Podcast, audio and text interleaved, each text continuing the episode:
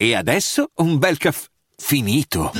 Perché rischiare di rimanere senza caffè quando puoi abbonarti a Caffè Borbone? Prezzi vantaggiosi, costi di spedizione inclusi, tante possibilità di personalizzazione e l'abbonamento lo sospendi quando vuoi. Decidi tu la frequenza, la qualità, scegli tra le cialde e capsule compatibili e crea il tuo mix di gusti e miscele. Mai più senza caffè con l'abbonamento Caffè Borbone. Tutte le info su caffè borbone punto com. Benvenuto nel podcast di Warren Buffett Italia. Curiosità, citazioni e metodo di investimento di uno degli uomini più ricchi al mondo. Ciao a tutti, sono Marco, gestore della pagina Instagram Warren Buffett Italia. Negli scorsi episodi abbiamo classificato i settori in tre grandi macro categorie. Siamo partiti parlando dei settori aciclici, ad esempio farmaceutico, torri e cloud, successivamente parlando poi dei settori ciclici come il settore industriale, automotive, viaggi e vacanza e finanziario. In questo episodio concluderemo il discorso parlando dei settori anticiclici. Lo faremo insieme a Francesco, analista finanziario che si definisce un insider della finanza. Ciao Francesco. Ciao, buongiorno a tutti. Ci tenevo come sempre a fare un disclaimer: qualsiasi informazione o opinione contenuta in questo podcast non è destinata a costituire una raccomandazione specifica per effettuare investimenti finanziari di qualsiasi tipo. Questo podcast ha lo scopo di condividere le nostre opinioni e non convincere altre persone o istituzioni a fare investimenti specifici. Ognuno di noi è responsabile personalmente delle scelte di investimento effettuate con i propri soldi. Allora Francesco, abbiamo spiegato negli scorsi episodi che i settori ciclici sono influenzati dall'andamento economico, mentre i settori aciclici tendenzialmente non vengono influenzati. Invece come si comportano i settori anticiclici? Sì, allora i settori anticiclici, come dice la stessa parola, sono settori che hanno un andamento tendenzialmente opposto a quello del ciclo economico. Quindi se il ciclo economico è in espansione, quindi in miglioramento, questi beni o queste azioni tendono a ridurre il proprio valore o al limite a rimanere lievemente calanti, diciamo così. Eh, al contrario, nei momenti eh, cosiddetti risk-off, quindi momenti in cui i mercati hanno paura, nel, nel mercato orso, quindi quando gli investitori tendono a togliere i propri investimenti più rischiosi e a riversarli su asset più stabili, questi asset, queste asset class tendono ad aumentare il loro valore. Eh, ci sono diversi tipi di settori e asset class eh, che hanno un ritorno abbastanza, diciamo una correlazione abbastanza forte inversa. Tant'è che molti fondi di investimento utilizzano queste varie asset class proprio per proteggere il loro rendimento minimo. Sono magari i classici chiamati beni rifugio? Bravissimo, tradotto sono beni rifugio. Ogni bene rifugio ha una sua, diciamo, effect- si viene chiamato effectiveness score, cioè praticamente un giudizio sull'efficienza della protezione nei momenti di ribasso, stimata appunto su quello che è successo in passato e su come questi asset sono stati in grado di proteggere eh, gli investitori. Diciamo, le macro categorie di asset class che servono a proteggere gli investitori in momenti di difficoltà sono ovviamente l'oro, i Treasury e i Bund, quindi diciamo bond eh, di alta caratura tripla A che sono quindi super sicuri. Per quanto riguarda le valute, soprattutto eh, il franco svizzero e lo yen. Per quanto riguarda invece gli strumenti eh, derivati, eh, ci sono i C D S e i future sul V I X. Il V I X è appunto quello che si chiama indice della, della paura, e sostanzialmente eh, indica l'ammontare, la, diciamo la volatilità del mercato. Quando un mercato ha paura, la volatilità aumenta. Quindi se uno investe sui future del V I X, sostanzialmente va ad aumentare il suo valore quando aumenta la paura del mercato e quindi quando i mercati tendono a scendere. Um, esiste, faccio un, prima un rapid, una rapida valutazione uh, dell'effectiveness effectiveness score di queste, uh, di queste categorie. Quelle che vengono, che viene uh, valutato meno bene, tra virgolette, nel, uh, diciamo nel suo grado di efficienza nella protezione uh, del, uh, de, di un investitore, È il, sono i future sul V I X. Il future sul V I X eh, tendenzialmente, proprio perché non è che sono correlati inversamente, ma semplicemente sono attaccati alla volatilità del mercato, non è detto che funzionino sempre bene per proteggere un investitore nel momento in cui il mercato scende. Poi la seconda categoria, diciamo macro categoria di asset class, è quella rappresentata dai C D S. I C D S sono dei credit, quelli che si chiamano per esteso credit default swap, sono sostanzialmente delle assicurazioni su obbligazioni. Eh, sostanzialmente cosa succede? Se Uh, un'obbligazione fallisce uh, o comunque tende al fallimento, i C D S tendono ad apprezzarsi, perché ovviamente ci sarà più richiesta da parte uh, delle, di fondi o di investitori di una protezione contro il fallimento di, del proprio asset.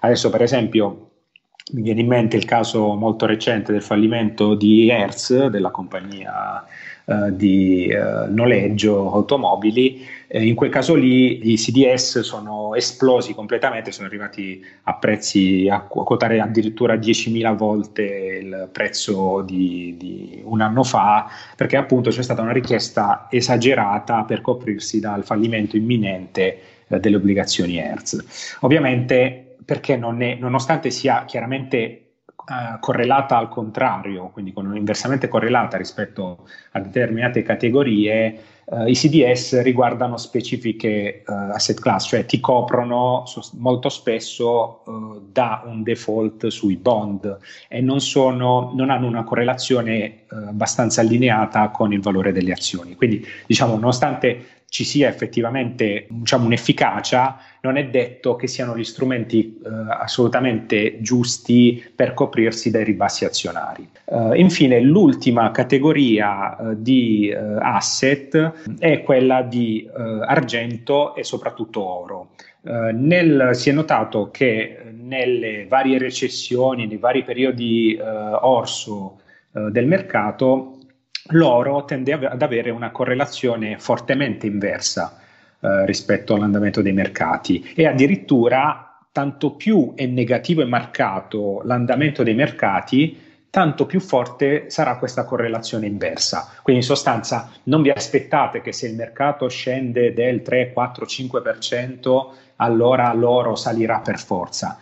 Però se il mercato tende a scendere, come è stato in questo caso, del venti venticinque per cento, allora l'oro salirà di una percentuale sostanzialmente simile. Per esempio in questo momento siamo ad un mercato che dall'inizio dell'anno è negativo del quindici per cento, l'oro è salito del quindici per cento, quindi siamo proprio a una correlazione negativa eh, di meno uno. Uh, quindi questo che cosa ci, ci dice? Che il beta negativo per eccellenza, il beta meno uno per eccellenza, è quello uh, dell'oro. Um, altra cosa che possiamo dire del settore oro è che si può sfruttare in maniera amplificata questa negatività uh, del beta. Um, come? Investendo in produttori di oro, quindi non nella, nella commodity, non nel, nell'oro fisico, non nei future sull'oro, ma eh, in produttori, in estrattori, in minatori di oro. Eh, perché? Perché queste società hanno, sfruttano quello che si chiama eh, leva operativa. Ne abbiamo già parlato in passato, quando abbiamo guardato l'analisi fondamentale, però la leva operativa è sostanzialmente la presenza di costi fissi. Uh, ti faccio un esempio: se l'oro sale del dieci per cento, diciamo in questo mese, e hai un minatore di oro che prima faceva, aveva cento di ricavi e novanta di costi fissi, quindi il suo margine era uh, dieci, uh, se il prezzo uh, di, uh, dell'oro appunto sale del dieci per cento, i ricavi di questo minatore saliranno da cento a centodieci. Eh, avendo dei costi sostanzialmente fissi di estrazione, eh, i, rica- i costi rimarranno a novanta, quindi in questo caso il suo margine sarà aumentato da dieci a venti, quindi a fronte di un, un incremento del prezzo dell'oro del dieci per cento, il margine di eh, questa società sarà aumentato da dieci a venti, quindi del cento per cento. Questo è l'effetto che si chiama eh, leva operativa. Ovviamente va visto sia nei pro che nei contro, perché se il titolo, se l'oro dovesse perdere il dieci per cento, automaticamente il margine di questa società verrebbe completamente cancellato. Però questo ci aiuta ad avere un effetto amplificativo sull'andamento eh, del, del prezzo dell'oro e automaticamente un effetto amplificativo anticiclico sull'andamento del mercato.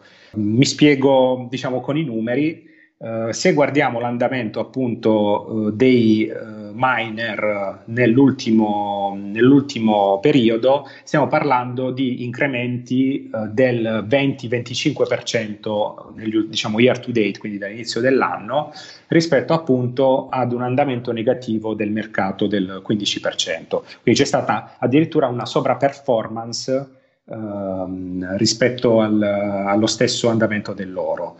Ovviamente guardandolo su orizzonti eh, più lunghi è chiaro che a fronte di un mercato che cresce il prezzo dell'oro, che non è correlato e correlato negativamente, eh, va a calare e queste società vanno a perdere. Quindi per esempio se guardo l'andamento negli ultimi dieci anni dei minatori d'oro, eh, l'andamento è stato negativo del quattro per cento l'anno. Uh, se guardo su orizzonti un po' più lunghi, quindi perché diciamo che dieci anni fa l'oro era, diciamo, ai massimi, se guardo su orizzonti uh, un po' più lunghi stiamo parlando di un incremento medio del sei per cento l'anno, su, per esempio su un orizzonte di venti anni. Um, cos'altro possiamo dire sull'oro? Innanzitutto appunto è un bene rifugio. Per tanti anni, eh, negli anni ottanta, settanta, è stato un bene che è stato sempre stabile, intorno ai trecento quattrocento dollari l'oncia. Poi dopo, con l'aumentare delle incertezze macroeconomiche, con l'aumentare dello stimolo monetario, il prezzo dell'oro ha iniziato a salire fino a raggiungere un picco nel duemilaundici. Perché? Perché sempre più eh, le banche centrali hanno iniziato ad offrire rendimenti negativi, cioè per stimolare la crescita economica, soprattutto in Europa, si è spinto per avere tassi eh, molto molto bassi eh, sulle obbligazioni. Ovviamente un fondo cosa fa? Diciamo potendo... come forse il periodo attuale. Sì, esattamente. esattamente. Eh, diciamo, in questo momento la situazione è ancora peggiore del duemiladieci duemilaundici, in cui i rendimenti erano scesi, sono stati molto bassi, perché non solo la, la B C E ma anche la Fed sta tagliando i tassi in maniera molto molto forte e sì, addirittura si morbora che possano arrivare in territorio negativo anche, anche i tassi americani. E, e difatti l'oro sta ritornando poi sui suoi massimi che esatto. aveva già... Sì, sì, li ha già superati, eh, perché stiamo, diciamo che nel, nel duemilaundici aveva toccato, se non ricordo male, i milleottocentotrenta milleottocentocinquanta dollari all'oncia, adesso siamo lì, ci avviciniamo insomma a quella, a quella cifra lì. Uh, e secondo me, diciamo, si va ampiamente a superare quella soglia, ovviamente con la volatilità del caso, però non, non mi aspetto che i rendimenti delle banche centrali sui, sui titoli di Stato uh, ris- ritorneranno su. Ovviamente tanto più dura il lockdown, tanto più c'è incertezza economica, tanto più sarà a lungo lo stimolo monetario, tanto più gli investitori andranno alla ricerca di rendimenti positivi, quindi molleranno i Bund tedeschi che hanno un rendimento negativo a dieci anni, i Treasury Bill americani che rendono pochissimo, e si muoveranno sull'oro che appunto non ha rendimenti stratosferici ma che almeno tende a mantenere il valore nel lungo periodo. Quindi diciamo ci possiamo aspettare sicuramente un, un incremento del, del prezzo dell'oro eh, nel medio termine. C'è chi dà l'oro a duemila, potrebbe sì. essere un fattore sì. positivo. Sinceramente, sinceramente è, mol- è possibile, è possibile. Eh, ripeto, non è un asset eh, che... ha una, logici- una stretta logicità, cioè nel senso è vero, i fondamentali ci dicono che il, con tassi negativi, con scoperte eh, di miniere sempre più ridotte, cioè sostanzialmente è da diversi anni se non decenni che non si trovano miniere veramente importanti di oro e di qualità, eh, e questo sta facendo aumentare il prezzo dell'oro sempre di più, quindi diciamo i fondamentali ci dicono che effettivamente il prezzo dell'oro andrà a salire. Poi ovviamente questo è compensato da una ripresa dei mercati finanziari, quindi se un giorno eh, i mercati dovessero ritornare e, eh, ai, diciamo, ai valori passati e i fondi si rendono conto che il peggio è passato, non ci sono rischi di nuovo lockdown, eh, i timori della, della pandemia sono alle spalle, è chiaro che in quel caso lì il, l'oro tenderebbe a ritracciare. Però sinceramente adesso come adesso non vedo questi timori così alle spalle e vedo piuttosto importantissimi stimoli eh, monetari da parte delle banche centrali, quindi sinceramente mi viene più da pensare che, che l'oro possa salire piuttosto che, che scendere. Uh, ovviamente poi di lì sta, sta il profilo di rischio di ognuno decidere come spostarsi. Um, faccio una specifica: abbiamo detto l'oro tende a salire, ci sono i minatori d'oro che tendono a moltiplicare l'andamento dei, del prezzo dell'oro. Se volete addirittura moltiplicare molto di più, quindi addirittura crescere in maniera o, o anche vedere il vostro, uh, il vostro investimento ridursi in maniera ancora più marcata, ci sono quelli che si chiamano junior miner, quindi minatori junior, società più piccole che sono molto più focalizzate su un processo dell'estrazione dell'oro, quindi alcune sono uh, solo sull'oro e non su uh, altri metalli preziosi, alcune addirittura neanche sono, mh, fanno estrazione, sono ricercatori di miniere, quindi non hanno neanche una base uh, tangibile di, di estrazione, altre addirittura fanno da intermediari, cioè prendono, hanno la proprietà di, delle miniere, facilitano, fanno del credito a dei minatori e vengono pagati in, in oro a prezzo più basso, che poi rivendono sul mercato e si fanno il margine. Quindi diciamo ci sono tutta una serie di eh, piccoli operatori che sono molto più esposti al rischio, perché essendo molto piccoli hanno ricevuto i soldi da venture capital o da fondi oppure da banche, lo devono ripagare magari tra cinque anni. Se il prezzo dell'oro sale, queste società avranno margine a sufficienza per ripagare il debito e crescere. Se il prezzo dell'oro scendere, falliranno. Quindi capite, c'è un rischio molto molto più alto, ma anche delle, diciamo, degli upside che sono molto molto più alti. Ci sono società che hanno super performato, ma molto molto di più, eh, l'andamento del, degli indici di mercato negli ultimi, negli ultimi periodi. Quindi insomma c'è, c'è sicuramente pane per ogni tipo di investitore, ecco, questo, questo sicuro. Dando un'opinione di Warren Buffett, lui è un po', diciamo, contrario all'investimento in oro, dice che non produce niente e appunto sono asset dove crescono perché le persone continuano a investirci del denaro, ma di fatto non producono niente, non producono del, dei beni o hanno un impatto economico. Sinceramente, ovviamente il, lui è, è un investitore che guarda, ci, ci ripete spesso e volentieri che eh, il, um, non è importante guardare al valore dell'azione, ma è importante guardare al valore della società, no?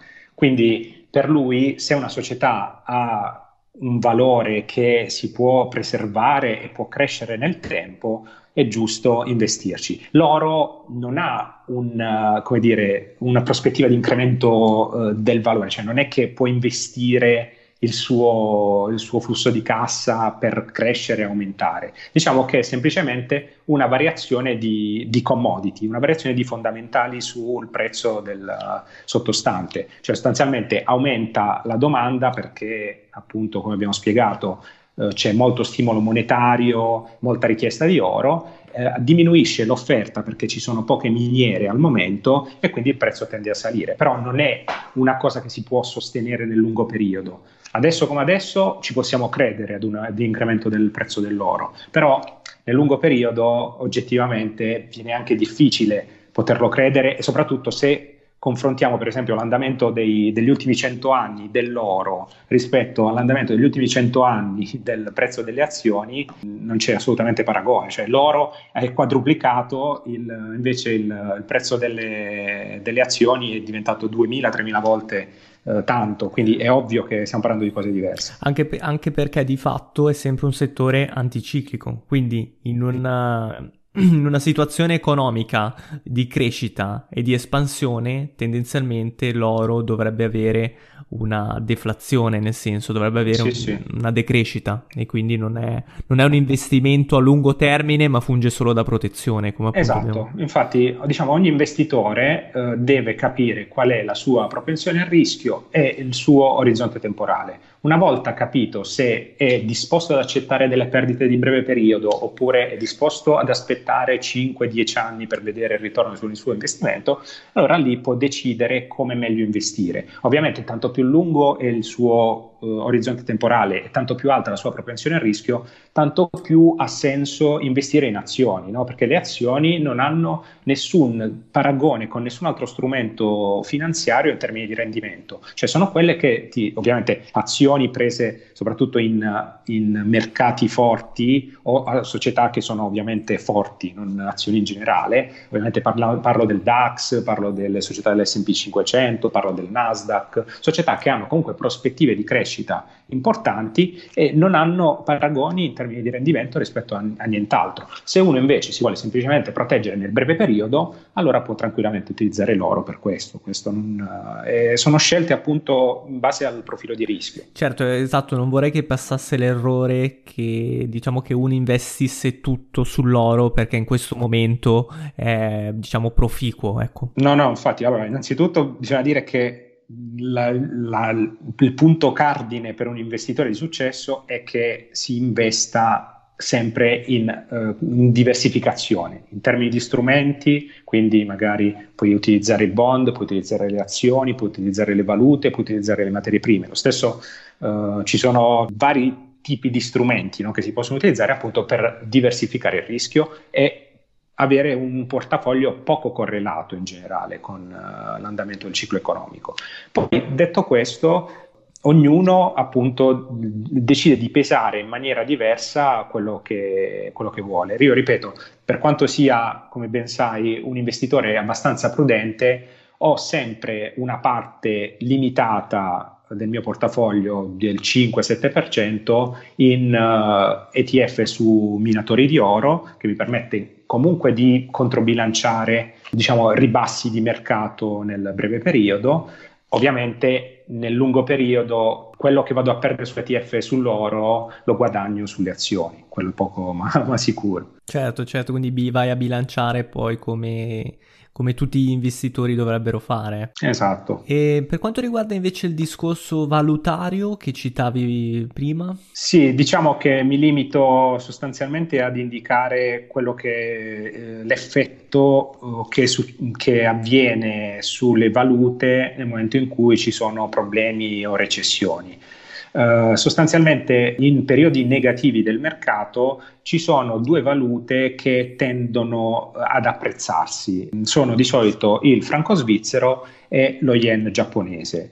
Uh, negli ultimi anni c'è da dire che lo yen giapponese, per effetto di uno stimolo monetario veramente eccessivo forse che è stato fatto senza purtroppo grandi successi, Ha, è, rim- è rimasto stabile o in lieve calo eh, rispetto alle principali valute. Quindi sostanzialmente il premier giapponese Abe, una volta andato al, al governo, ha detto: qua non si cresce ormai da vent'anni, eravamo una delle economie, la terza economia mondiale, e qui non, non riusciamo più a tenere il passo dei nostri delle nostre nazioni concorrenti, allora io adesso faccio uno stimolo monetario clamoroso in maniera tale che i costi di finanziamento per le aziende siano più bassi, la mia valuta sia più, um, più bassa, più conveniente, e le, le, le varie nazioni inizieranno a comprare prodotti giapponesi. Purtroppo non ha funzionato, ecco. Poi diciamo si è abbattuto anche il, il coronavirus e quindi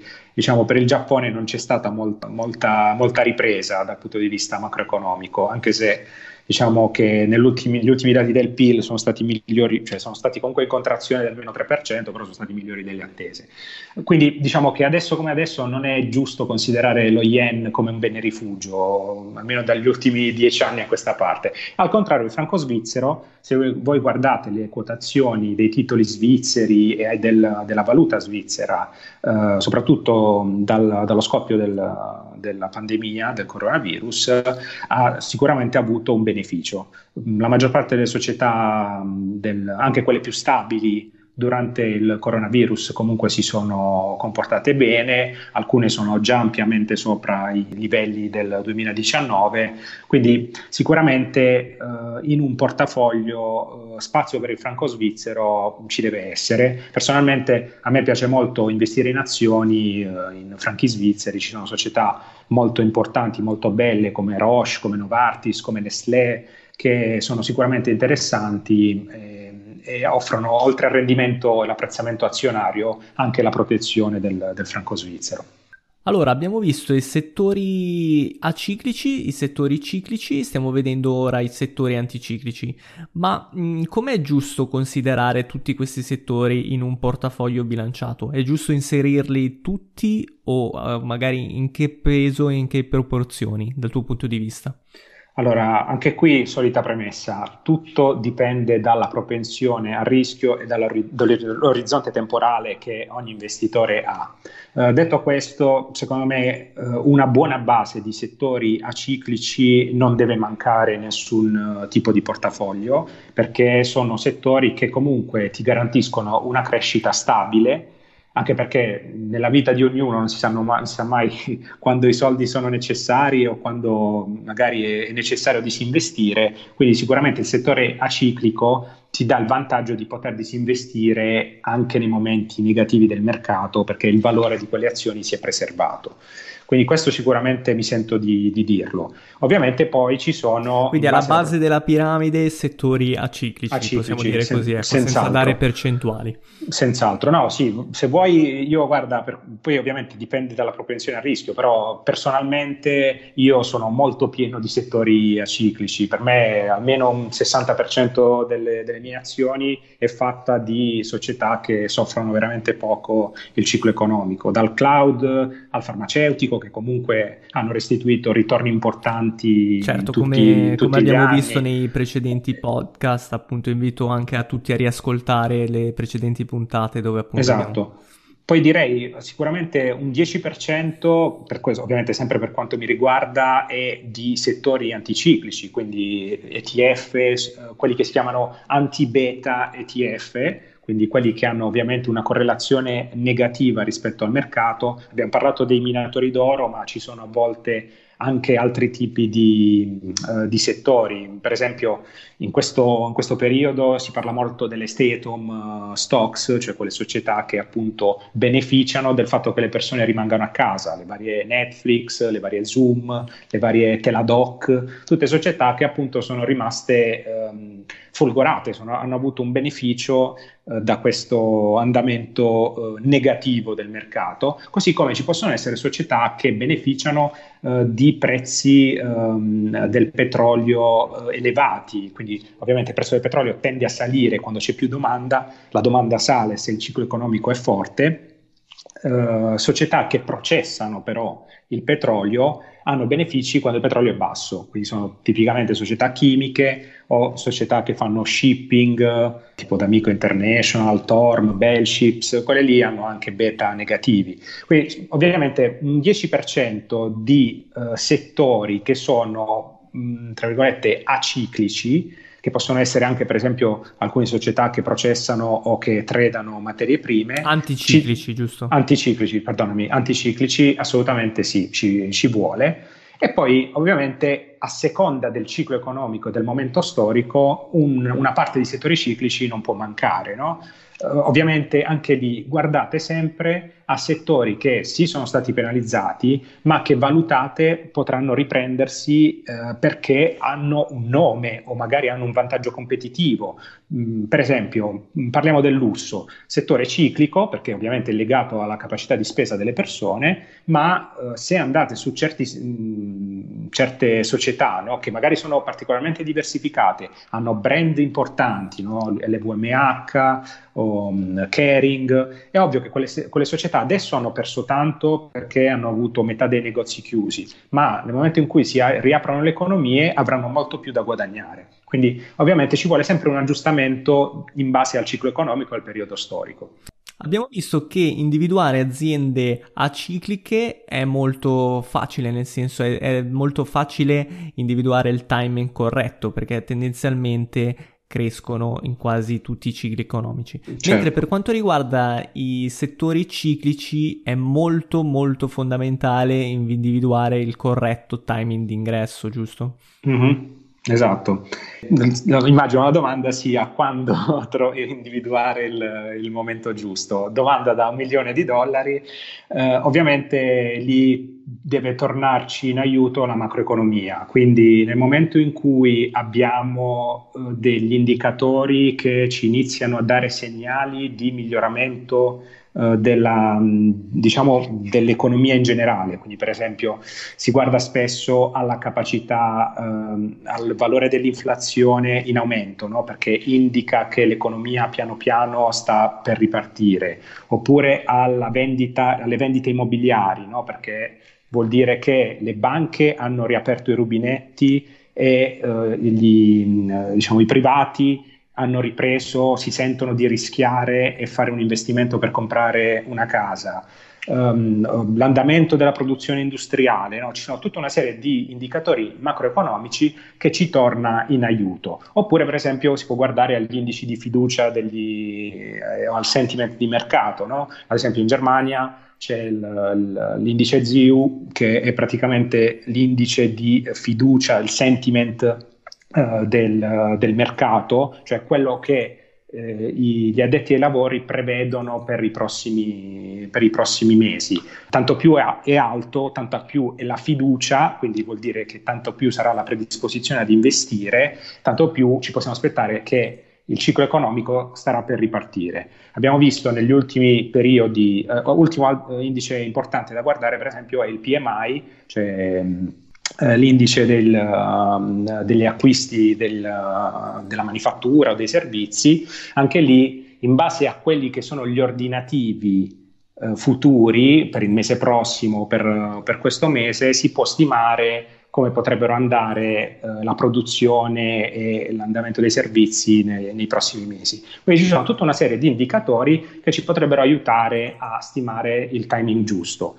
Uh, tipicamente guardare un P M I italiano o europeo superiore al cinquanta ci dice che la produzione industriale è prevista in aumento, quindi questo potrebbe essere un indicatore per dirci ok, il ciclo economico ha toccato un momento, il momento più basso, eh, si può iniziare a riposizionarsi. Ricordiamoci sempre che appunto la macroeconomia non è uno una scienza esatta da questo punto di vista, due appunto ci sono settori e settori, quindi è ovvio che non avremo una ripresa in lineare tutto, in tutti i settori, esatto. Certamente, quindi è ovvio aspettarsi un andamento un po' a zigzag, di, però ovviamente in ripresa.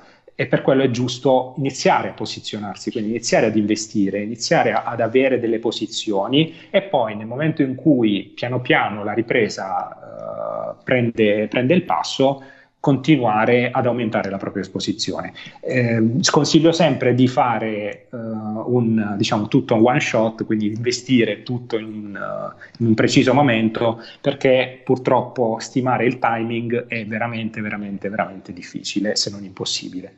Esatto, esatto. Abbiamo chiarito appunto tutti questi aspetti, tutti gli aspetti differenti di diverse tipologie di settori.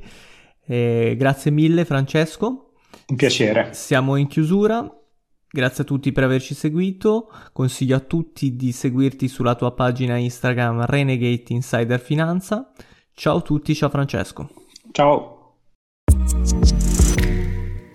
Segui i podcast di Voice sulla tua app di podcast preferita. E se sei un utente Prime, ascoltalo senza pubblicità su Amazon Music.